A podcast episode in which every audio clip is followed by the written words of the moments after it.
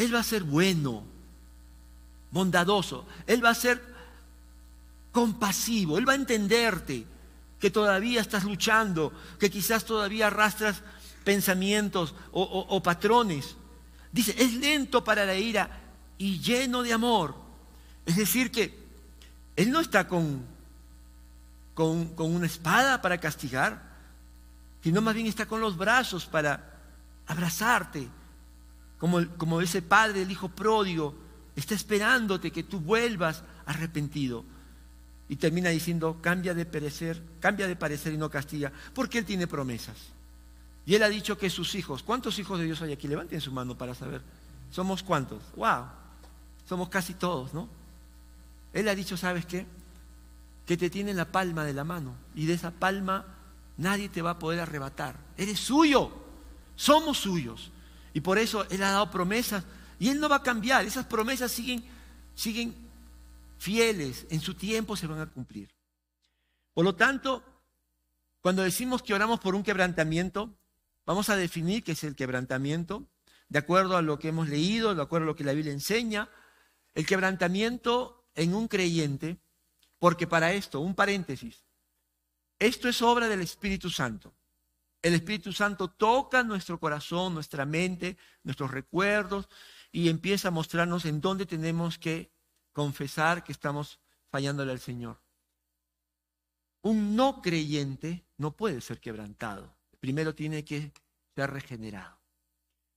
El quebrantamiento en el creyente es aquel dolor y aflicción de corazón, como decía el Señor, rasgarnos el corazón, impulsado por el Espíritu Santo. Esto es obra de Dios, mis hermanos.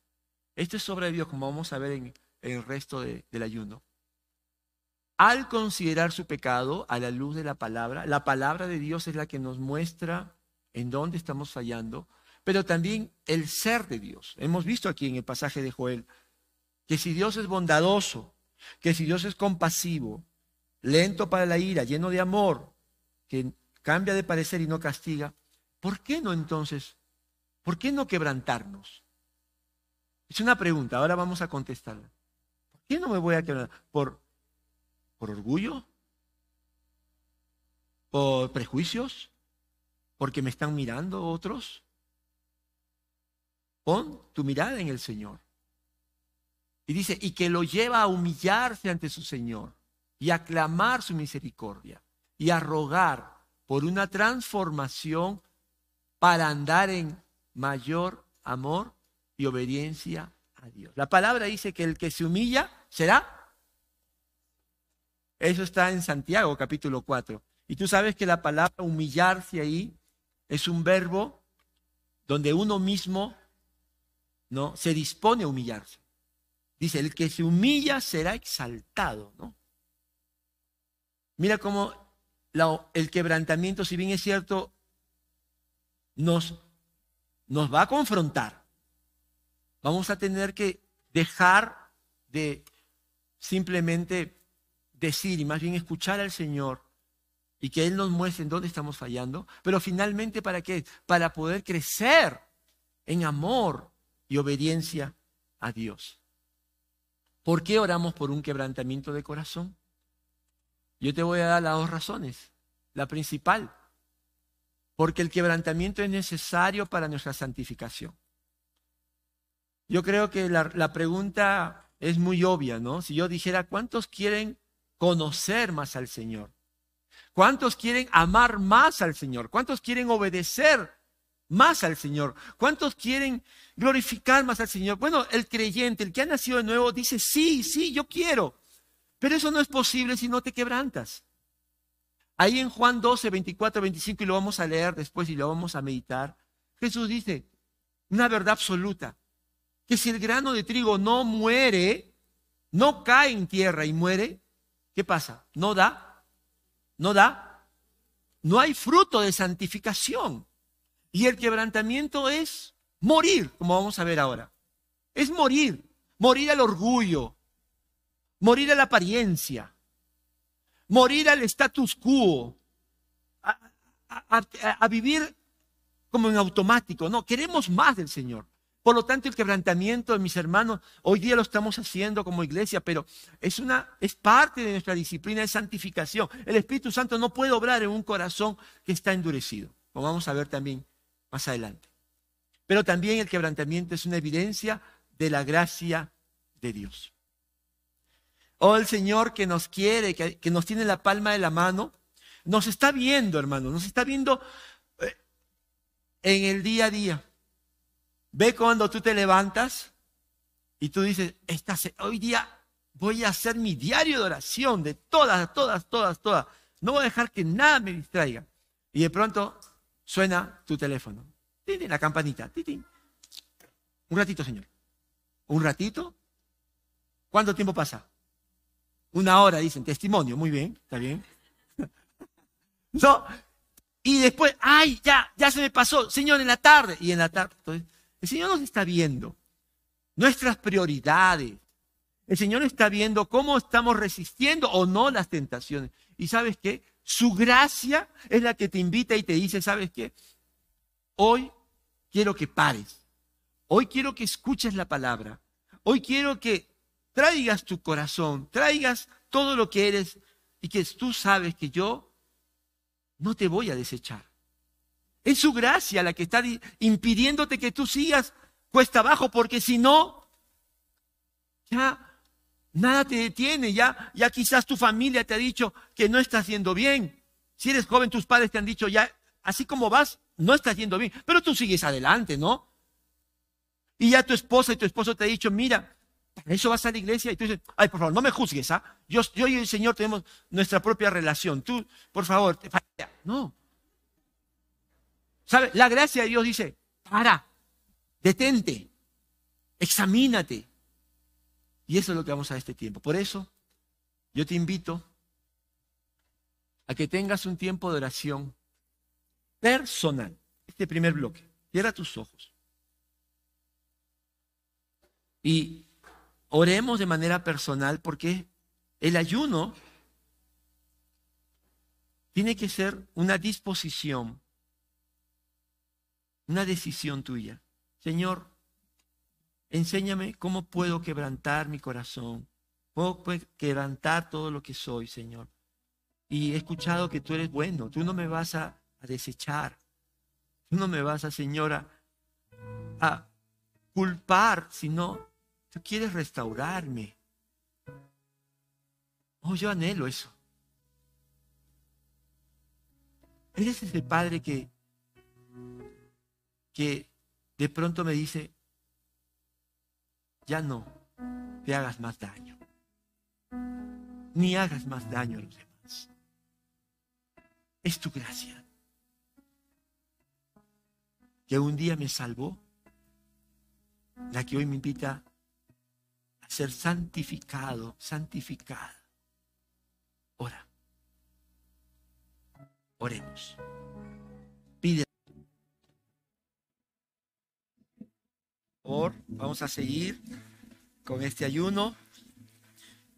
Una de las cosas que a mí me, me gusta ver cuando Jesús alaba a ciertas personas.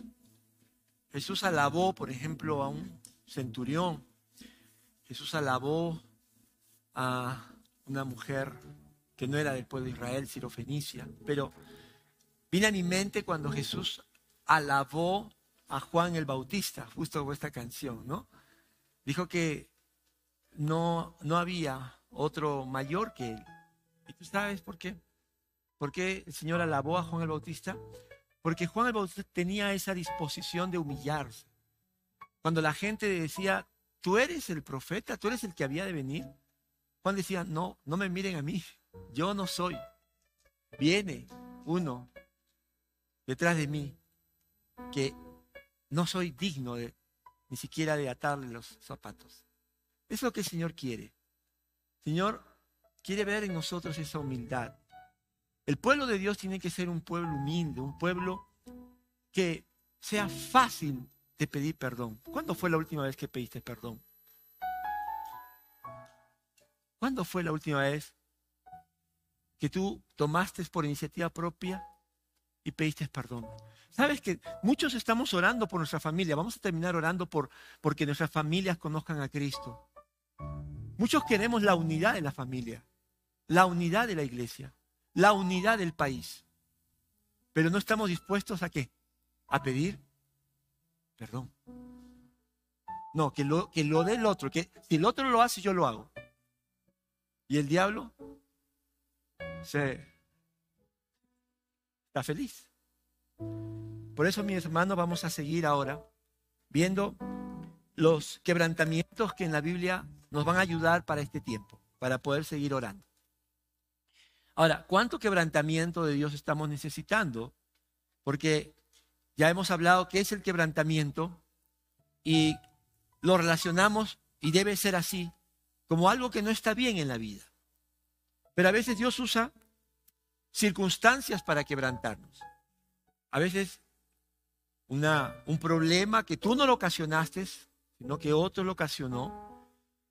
Dios lo permite para que tú puedas arrepentirte, humillarte. O a veces es, estás viendo lo que dice la palabra y, tú sí estás bien, pero ves que tu entorno, tu familia no está bien, entonces tienes que también buscar al Señor. Así que en este, en este tiempo vamos a ver los tres modelos, hay más, pero los que en este tiempo vamos a ver para nuestro tiempo de oración. Vamos a pedir al Señor que nos quebrante como el quebrantamiento de Job. Usted se acuerda de Job, ¿verdad?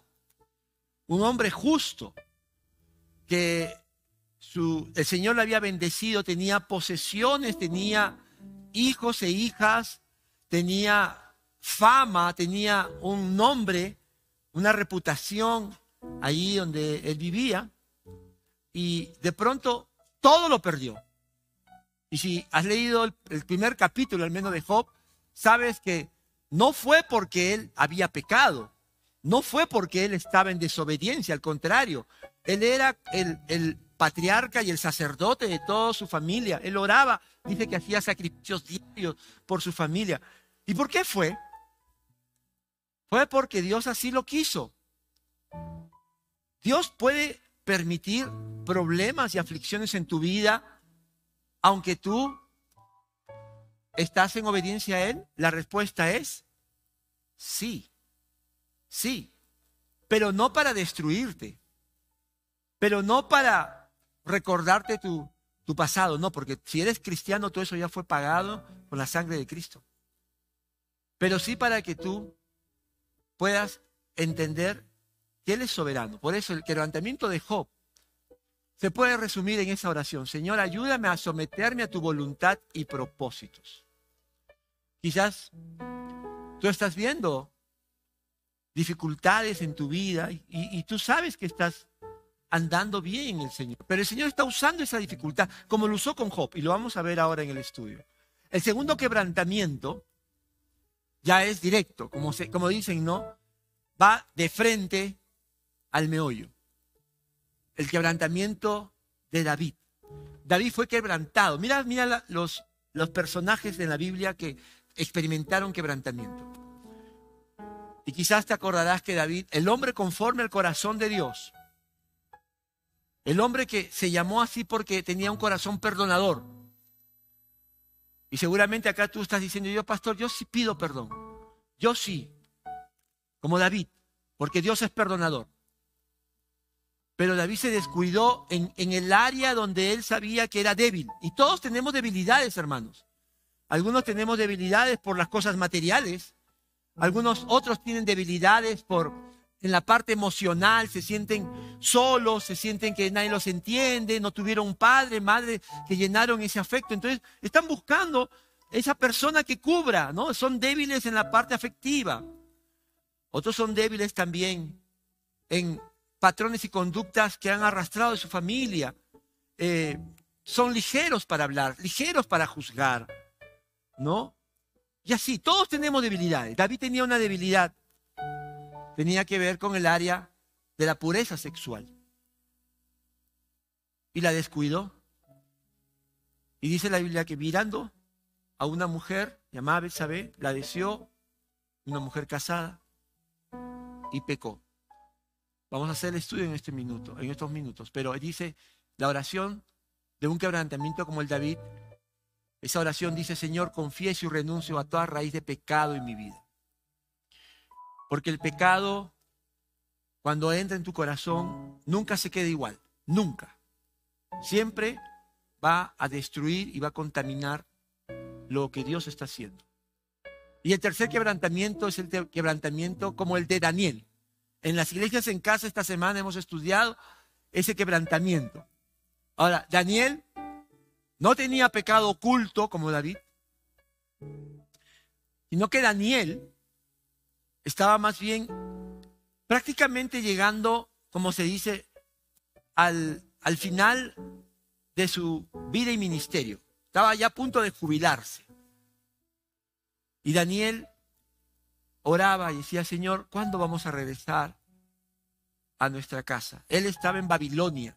Lo llevaron a los 17 años más o menos, jovencito. Y cuando Daniel, hemos hecho el estudio esta semana, el capítulo 9, 10, 11 y 12, es el, el, cenit de la vida de Daniel. Ya un Daniel que ha visto cinco reyes, ha servido a cinco reyes en Babilonia. Y él decía, Señor, ¿cuándo regresamos? ¿Cuándo regresamos? Y en esa oración, el Espíritu Santo lo toca y le dice, Daniel, tienes que orar por tu familia, por tu pueblo, por tu nación. Y en el estudio que hicimos esta semana, vimos ese corazón de Daniel diciendo, Señor, perdónanos. Te hemos desobedecido, te hemos negado. Porque, mira, los dos primeros quebrantamientos son personales. Son para que el, Espíritu Santo siga trabajando, transformando nuestra vida a la imagen de Cristo. Y el tercero es un, un quebrantamiento que tenemos que unirnos a otros por nuestras familias, por nuestro país. Hermanos, el país no va a cambiar porque tú te quejes. El país no va a cambiar porque tú pongas en, en, el, cosas negativas de, de, las autoridades. El país no va a cambiar. El país va a cambiar solamente cuando tú dobles rodillas y te pongas a orar por ese ministro, por ese presidente, por esa autoridad. ¿Cuántos lo creen? Ahí va a cambiar tu país. Y eso es lo que hizo Daniel oró por su país, oró por la familia. Jesús dijo en Juan 12, 24, 25, este principio, que es lo que nos lleva a este tiempo. Jesús dijo, ciertamente les aseguro. Cuando Jesús dice ciertamente, está diciendo, mírame, pon atención. Y cuando dice ciertamente les aseguro, está diciendo, no te distraigas con nada porque esto es importante para tu vida. ¿Me entiendes? No te Jesús está diciendo, ciertamente les aseguro, pon atención porque esto tú lo necesitas saber. Este es un principio espiritual. Dice, ciertamente les aseguro que si el grano de trigo no cae en tierra y muere, no queda solo, se queda solo, perdón si el grano de trigo no cae en tierra y se muere, se va a quedar solo. Pero si muere, produce mucho fruto. El que se apega a su vida la pierde. En cambio, el que aborrece su vida en este mundo la conserva para la vida eterna. Jesús usa primero un ejemplo agrícola de la, de la vida cotidiana.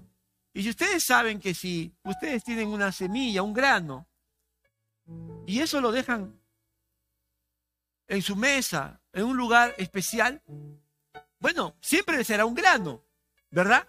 Sí, Señor, sabemos eso. Somos campesinos, la mayoría, casi todo. ¿Y qué pasa cuando ese grano tú lo, pones al sol? Se seca, ¿verdad? ¿No? Los, campesinos, los, los que trabajan en el campo saben, se seca. Y una vez que está seco, lo entierras. Como, como si estuviese no muriendo, enterrado en la tierra. ¿Qué va a pasar? Lo riegas, va a crecer, va a traer mucho fruto. Exactamente. Y ahí viene el principio. Mira, si tú te apegas a tu vida, si tú crees tener siempre la razón, si tú quieres dirigir tu vida a tu manera, joven, no como dice la palabra, si tú quieres cumplir tus sueños egoístas, mundanos, vas a terminar El pecado nunca paga. Y cuando paga, paga mal. En cambio, dice, el que aborrece su vida, el que muere, el que reconoce que no sabe bien lo que él quiere, sino solo Dios, vas a conservarla, vas a tener la vida aquí en esta, en esta tierra, una vida abundante y una vida eterna. Por eso vamos a ver lo que este pasaje nos enseña, que morir, cuando Jesús dice, morir es humillarme ante Dios.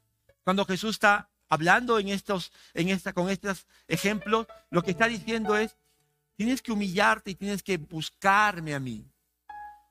Deja tú de querer solucionar los problemas tuyos y de tu familia. Búscame a mí. Yo soy Dios. Acabas de cantar, hemos cantado Dios de lo imposible. Tú no puedes hacer lo imposible. Yo sí puedo hacer lo imposible. Mira el salmista. En el Salmo 27, 8, David escribe un salmo, léelo en tu casa, porque si estás en problemas, si estás en apuros, no, ya te están llamando por teléfono, ya te están llegando las cartas, o mira, ya, ya sabes, ¿me entiendes? Ya estás apremiado y estás pensando, puedo sacar plata de aquí, y, hago la... No, no, un ratito. Lee el Salmo 27. David está rodeado de, enemigos. Y mira lo que dice en el versículo 8. El corazón me dice, busca su rostro. Ese es el Espíritu de Dios, diciéndole a David y diciéndonos a nosotros, ya, ya deja de, de tú meter más el pie derecho, la pata. Deja de, de empeorar las cosas. Búscame. Soy tu padre. Soy tu Señor. Soy el que te compré. ¿Te acuerdas? Y mira la respuesta de David, que debe ser nuestra respuesta. Y yo, Señor, tu rostro busco. Yo, Señor, entonces acudo a ti, corro a ti. Y esto tiene que hacer morir qué cosa? El orgullo. El orgullo. El orgullo no te deja buscar al Señor. Ah, no, no, yo, yo la, yo la, como si, yo la embarré. Yo la regué, yo lo soluciono, Señor. No, no, es orgullo. Ahora, ¿sabes cuán orgulloso eres? Tu tiempo de oración. Si tu tiempo de oración es como dice David, Señor, estoy buscándote para que me ayudes. Yo ya no puedo más. Ya lo intenté, Señor. Tu tiempo de oración entonces mata el orgullo. Pero aquel que es orgulloso ora poco. El orgulloso ora poco. Manda Twitter a Dios. Señor, ya sabes, ¿ah? Punto. No. Así que morir es humillarme ante Dios. Segundo, morir también es confesar mis pecados y arrepentirme. A eso se refería el Señor. Humíllate, reconoce. A lo, a lo malo, llámale pecado. No, no le llames error.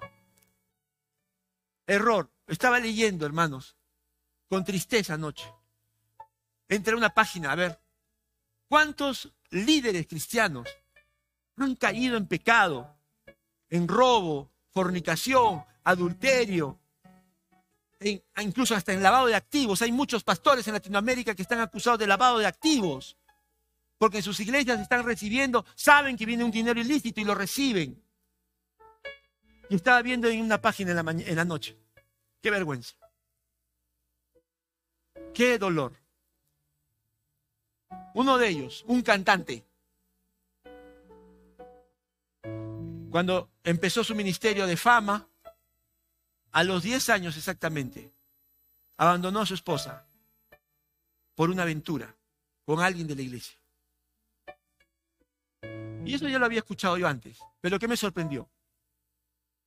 Que creó su página web este cantante. Todavía sigue activo. Y puso que por ese error Dios no lo juzgaba ni lo condenaba. ¿Error? ¿Haber faltado su pacto matrimonial?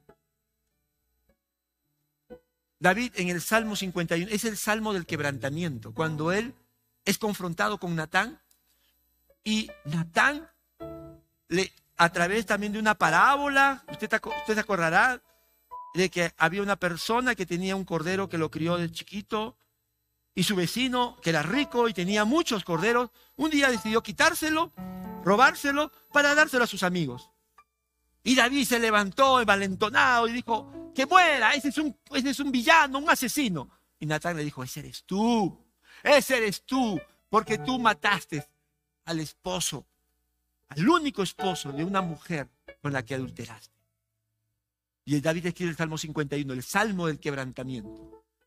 Y él dice, yo reconozco mis transgresiones, siempre tengo presente mi pecado, no error. Contra ti he pecado, solo contra ti. Todo pecado es ofensa primeramente y se rompe la comunión con el Señor. Y he hecho lo que es malo ante tus ojos. El Señor está viendo. Estaba viendo todo lo que hacía David, todo lo que hacemos nosotros. Por eso tu sentencia es justa y tu juicio irreprochable. la dureza de corazón solo puede ser quebrado por el Espíritu de Dios y la palabra. Y finalmente fructificar es crecer como discípulo de Cristo. Cuando el Señor dijo, si no cae el trigo, el, grano de trigo, la semilla, no cae, no muere, no se entierra, no va a dar fruto. Fruto es imitar a Cristo, vivir como Cristo, como discípulo de Cristo, hablar como Cristo, pensar como Cristo, todo Cristo. Y el Señor dijo en Juan 15:8, mi Padre es glorificado cuando ustedes dan mucho fruto y muestran así que son mis discípulos. El Señor no quiere que seamos perfectos. El Señor no quiere que seamos perfectos. El Señor lo que quiere es que la gente vea en nosotros fruto, cambios. Que cada vez puedan decir, oye, tienes cosas que antes no tenías. No, ahora sonríes más. Ahora tienes más paciencia. Wow, dando fruto.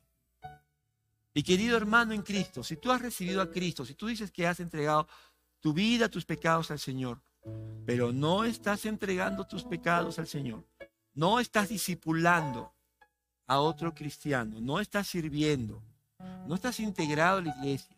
Solo vienes el domingo, escuchas, te, te sientes bien y chao, hasta el siguiente domingo. No te engañes, no estás dando fruto. Eres rama, pura rama. No hay fruto. Y en esta iglesia siempre vamos a querer que, que des fruto. ¿Sabes por qué? Porque el, fruto glorifica al Padre, glorifica a Dios. A mí me dicen, Arcadio ya no eres el de antes. Antes se te veía así, así, así. Y yo, ¿sabes qué?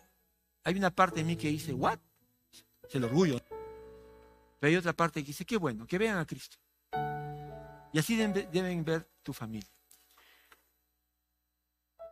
Por lo tanto, el quebrantamiento de Job. Job no era un hombre que vivía, ocultaba el pecado, más bien él oraba por sí mismo y por sus hijos. Pero él no entendía la soberanía de Dios. Y quizás tú tienes que orar en este tiempo, vamos a hacer grupos de tres, tú tienes que orar porque hay cosas que no entiendes. Quizás perdiste el trabajo y eras un buen trabajador, o quizás de pronto la gente, tus amigos, no sé, comienzan a hablar mal de ti, a ponerte eh, en, un problema que no querías. Y tú dices, ¿por qué, Señor? ¿Qué me está pasando? ¿Por qué? Si yo, yo estoy haciendo las cosas bien. Mira, todo lo, lo que el Señor permite, todo es para bien. Romanos 8:28, lo sabemos, ¿no? A los que aman a Dios, todas las cosas nos ayudan a bien. Y cuando decimos todas las cosas, estamos pensando quizás en las buenas cosas, ¿no? Y muchos cristianos hoy en, sus iglesias ahorita deben estar escuchando mensajes de, prosperidad. En algunas iglesias están escuchando ahorita de, que este, la gracia de Dios cubre todo y, y están escuchando cosas que les gusta escuchar.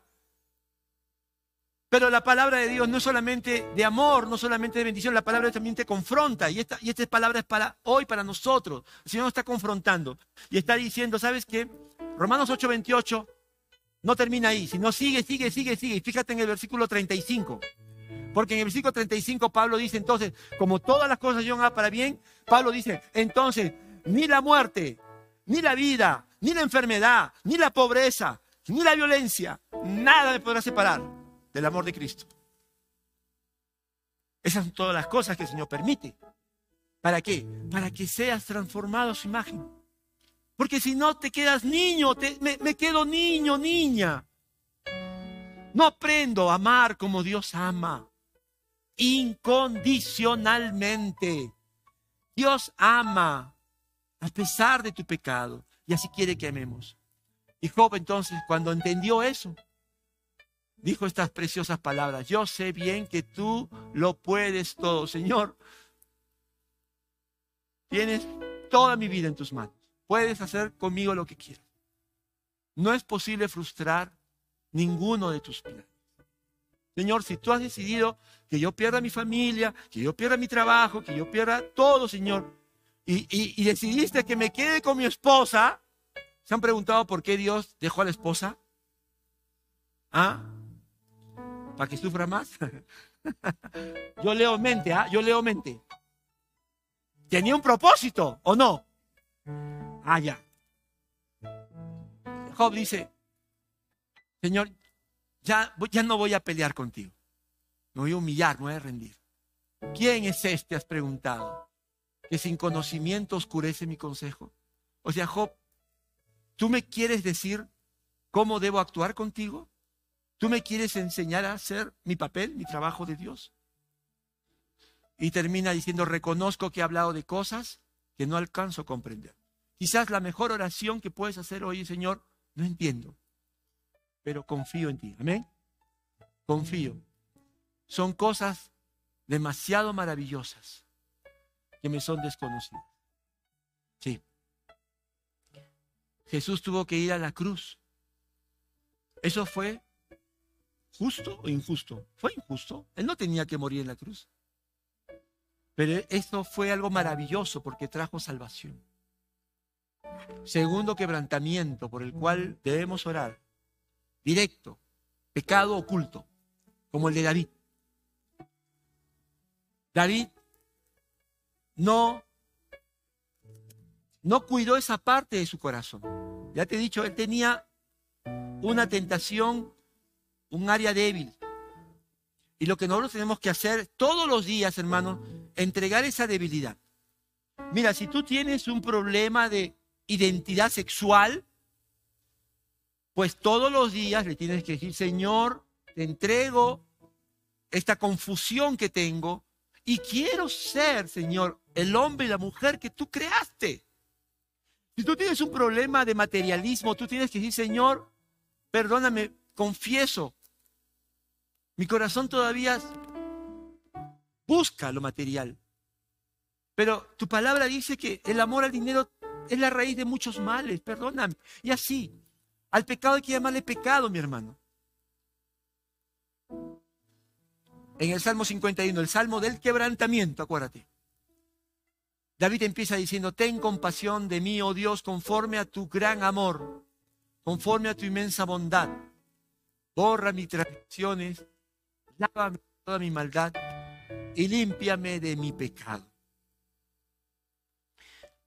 La confesión tiene que venir con un cambio, un arrepentimiento. No solamente decir, perdón, me equivoqué, no lo quise, no, sino, ya no quiero volver a hacerlo, ya no quiero fallarte, Señor. Borra mis transgresiones, lávame, límpiame. Mira, ¿no? Formas de decir, Señor, ya, ya no quiero que eso more en mí, ya no quiero que me domine, que me controle. Y mis hermanos, nosotros como iglesia, tenemos que siempre humillarnos por este tema de la falta de santidad. Tenemos cosas que pensamos que está bien. No está bien, hermano.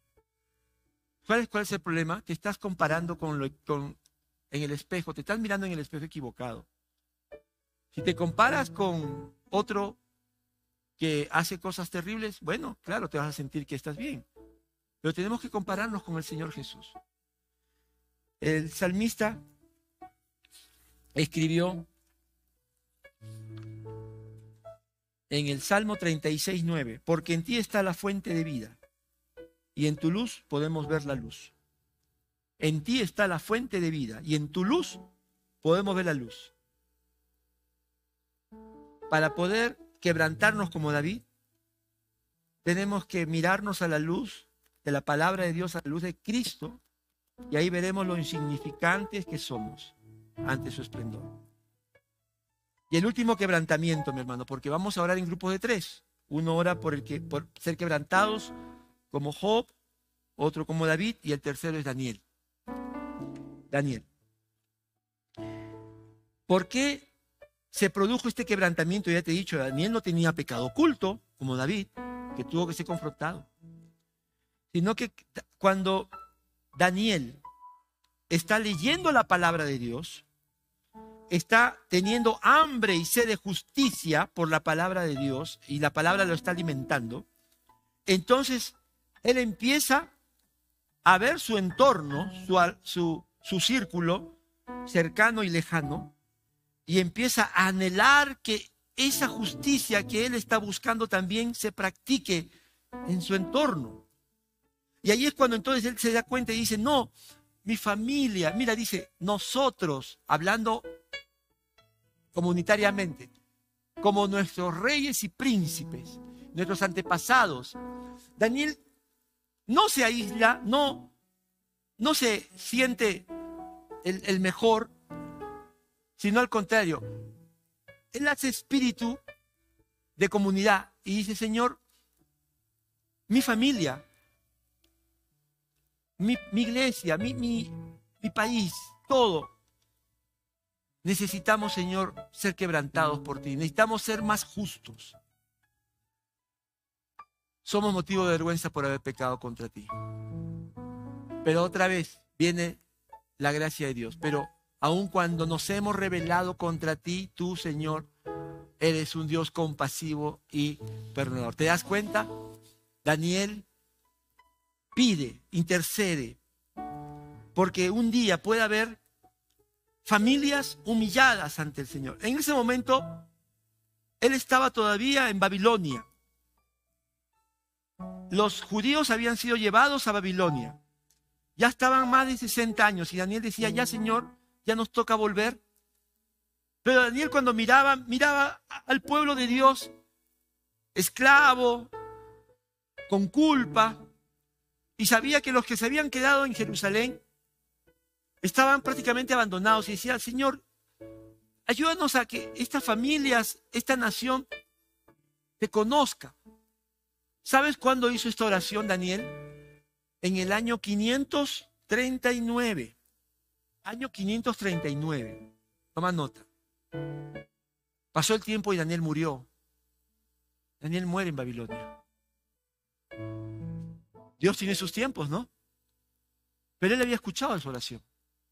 Dios había escuchado la oración. Como la, tú estás orando ahorita por tu familia. Estás diciendo, Señor, yo quiero que mi familia también te conozca. Yo quiero que mi iglesia también crezca en santidad, que predique el Evangelio. Yo quiero que mi país, Señor, se humille ante ti. Dios contestó en su tiempo. El pueblo regresó a Jerusalén. Y casi 100 años después, en el año 445, sucede el quebrantamiento que tanto había pedido Daniel. Mira tu Biblia, abre tu Biblia. Nehemías capítulo 8. Voy a leer el versículo 1, 3, el 9 y el 10. Mira la oración. Dios contesta todas las oraciones en su tiempo y mucho más de lo que tú y yo nos imaginamos. Así que sigue orando. Dice Nehemías capítulo 8 versículo 1 al 3 y luego 9 al 10. Dice, entonces todo el pueblo, Nehemías había orado por todas las familias, por toda su nación, todo el pueblo, como un solo hombre, estaban todos unidos, se reunió en la plaza que está frente a la puerta del agua y le pidió el maestro Esdras traer el libro de la ley que el Señor le había dado a Israel por medio de Moisés. Ellos pidieron a Esdras, el sacerdote, léenos la palabra del Señor, la ley del Señor.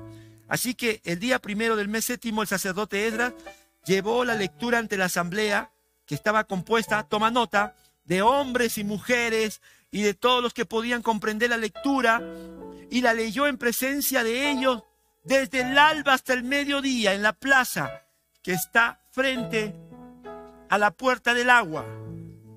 Mira el milagro, mira la, respuesta de Dios. Antes desobedientes, adorando ídolos, antes robándose, explotándose unos a otros. Están todos unidos y están pidiendo que les lean la palabra de Dios. ¿Sabes cuántas horas estuvieron escuchando la palabra de Dios? Seis horas. Y no se cansaban porque estaba, el Espíritu Santo estaba trabajando en ellos. Dice, todo el pueblo estaba muy atento a la lectura del libro de la ley. Eso solamente lo puede producir el Señor. Y ahora el versículo 9 y 10. ¿Qué pasó cuando escucharon las palabras de la ley? Lo que tanto quería Daniel. Al oír las palabras de la ley, la gente comenzó a llorar. ¿Cómo se llama eso, hermano? Quebranta, quebrantamiento. Por eso el gobernador Nemías el sacerdote y maestro Edras y los levitas que enseñaban al pueblo le dijeron, no lloren y se pongan tristes, porque este día ha sido consagrado al Señor su Dios.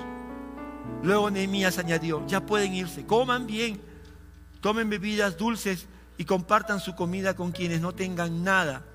Esto es para después del ayuno, mi hermano, ¿ah? no para ahorita.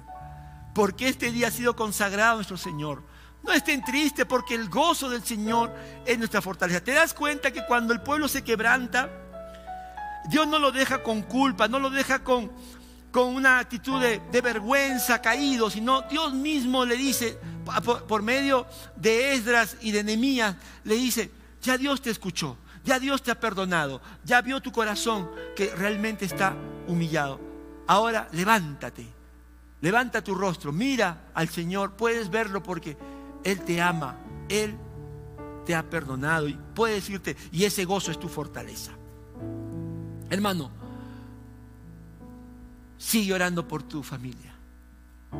Que Dios te dé la gracia de ver conversión, pero si no, confía.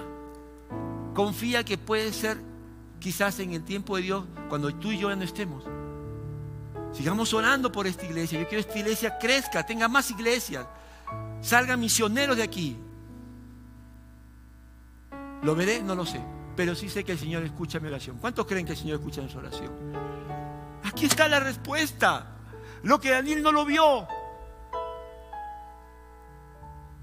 Un país que deje de, de, estar desunido, que deje de pelearse, que deje las, las diferencias, Dios quiera que lo podamos ver. Pero si no, está en las manos del Señor. Pero hermanos, quiero terminar diciendo que Jesucristo dijo que Él, Él vino por los enfermos, ¿se acuerda? No, dijo, yo no he venido por los sanos, yo he venido por los enfermos. Jesucristo es el médico que vino a sanar. Vino a sanar. Porque en el quebrantamiento hay dolor, hay temor, hay humillación, pero luego que pasa esta tormenta, vamos a llegar a un puerto seguro en los brazos de nuestro tierno y compasivo Salvador. O sea que el quebrantamiento tiene un propósito. ¿Cuál es? Volver a los brazos de nuestro amado buen pastor. Amén. Por eso Jesús dijo que Él vino a sanar a los quebrantados. El Espíritu del Señor está sobre mí por cuanto me ha ungido para dar buenas nuevas a los pobres. Estas son buenas noticias. El quebrantarse, el humillarse son buenas noticias porque luego viene la exaltación del Señor. Me ha enviado a sanar a los quebrantados de corazón. Él no te desecha, más bien Él está esperando que tú vengas y confieses y te humilles. A pregonar libertad a los cautivos y vista a los ciegos, a poner en libertad a los oprimidos a predicar el año agradable del Señor. Mis hermanos, así como le dijo Nehemías, es un tiempo para llorar espiritualmente, afligirse, pero no para quedarnos así en una actitud religiosa, sino luego, con la gracia y el perdón de Dios, poder llevar estas buenas nuevas a otros. Así que vamos a orar en grupos de tres. Júntate con tu familia. Si no estás con tu familia, estás solo, júntate con la familia de la fe, que es la iglesia. Y yo les animo a algo, hermanos. Yo les animo a algo. Usted sabe que en el pueblo de Israel había una fiesta que se llamaba el Día del Perdón. El Día del Perdón. Ese año, el año del perdón y el Día del Perdón, todos pedían perdón. También se pagaba deudas. Pero no dejaban que la amargura, que el resentimiento siga ahí, destruyendo su alma, carcomiéndose por dentro. Yo le animo que antes de orar nos pongamos de pie y como familia digamos, hermano, te amo, perdóname si te he fallado. Y yo soy el primero. Iglesia, perdóname si yo te he fallado. Perdóname si me necesitaste y no estuve. Perdóname si en un momento dije algo que te hirió, perdóname. Y lo hago público porque creo que tengo que pedir perdón siempre. ¿Qué tal si nos ponemos de pie entonces? Y antes de orar, acércate, si hay alguien que en tu corazón tú crees que tienes que hacerlo, ve y hazlo. Pero no te vayas con ese sentir, con esa amargura.